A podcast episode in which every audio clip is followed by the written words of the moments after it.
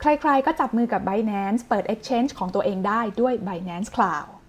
หากใครได้ติดตามข่าวเรื่อง g a f ประกาศความร่วมมือกันกับ Binance หลายคนอาจจะงงกันเล็กน้อยนะคะ เพราะว่าหลังจากนั้นเนี่ยก็มีข่าวลือออกมาอีกค่ะว่า KBank ก็จะมีความร่วมมือกับ Binance เหมือนกัน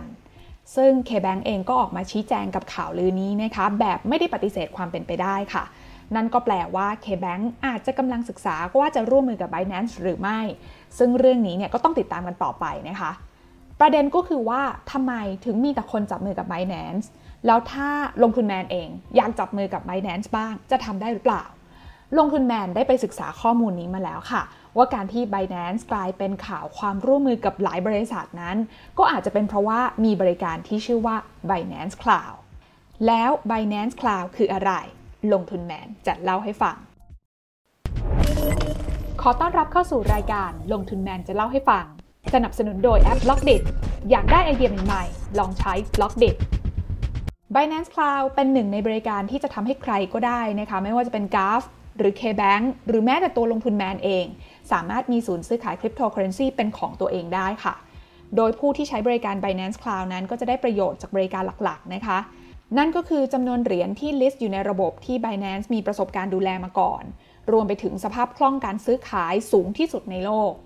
ทำให้ตัวบริษัทเองนั้นเนี่ยไม่ต้องมานั่งกังวลเรื่องของเทคโนโลยีหลังบ้านอะไรเลยค่ะ เพราะว่าจะมี Binance เนี่ยดูแลให้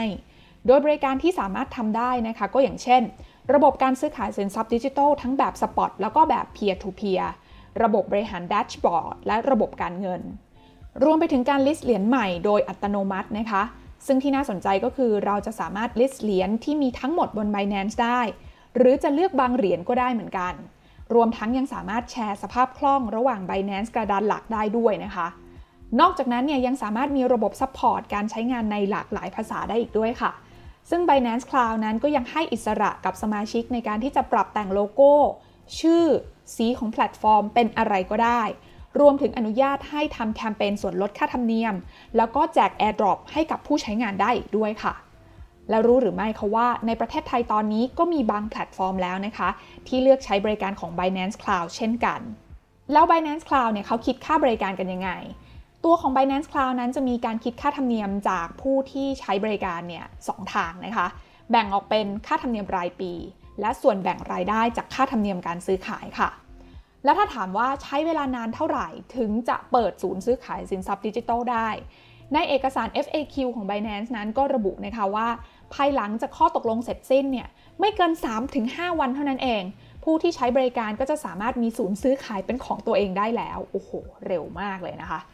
สรุปแล้วก็คือ Binance นั้นเปิดเครื่องมือให้ทุก partner เนี่ยสามารถเข้าร่วมได้ โดย Binance นั้นจะเป็นผู้ดูแลระบบหลังบ้าน partner ก็จะเป็นผู้ดูแลการหาลูกค้า และการทำให้ถูกกฎหมายในแต่ละประเทศนั้น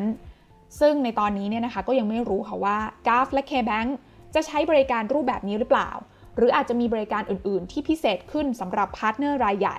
แต่อย่างน้อยเนี่ยก็ทำให้เรารู้นะคะว่า ใคร ๆ ก็สามารถเป็น partner กับ Binance ได้ผ่าน Binance Cloud กลยุทธ์นี้ของ Binance เรียกได้ว่ามีชั้นเชิงมากนะคะเพราะแทนที่ Binance จะแย่งส่วนแบ่งตลาดในแต่ละประเทศด้วยตัวเองเนี่ย Binance กับใช้วิธีเลือกให้ขุนศึกในแต่ละประเทศเนี่ยลุกขึ้นมาครองเมือง โดยให้ขุนศึกเหล่านั้นเนี่ยนะคะทำหน้าที่ส่งของบรรดาการให้ Binance ก็พอ จะเห็นได้นะคะว่าโลกเราเป็นพันปี ยังไงก็ไม่เคยเปลี่ยนค่ะ ต้องการครอบครองให้ได้มากที่สุด มีการหาพันธมิตรเข้ายึดครองในแต่ละพื้นที่ อย่างในกรณีนี้ก็แค่เปลี่ยนจากดินแดนประเทศ เป็นตลาดคริปโตเคอเรนซีก็เท่านั้นเอง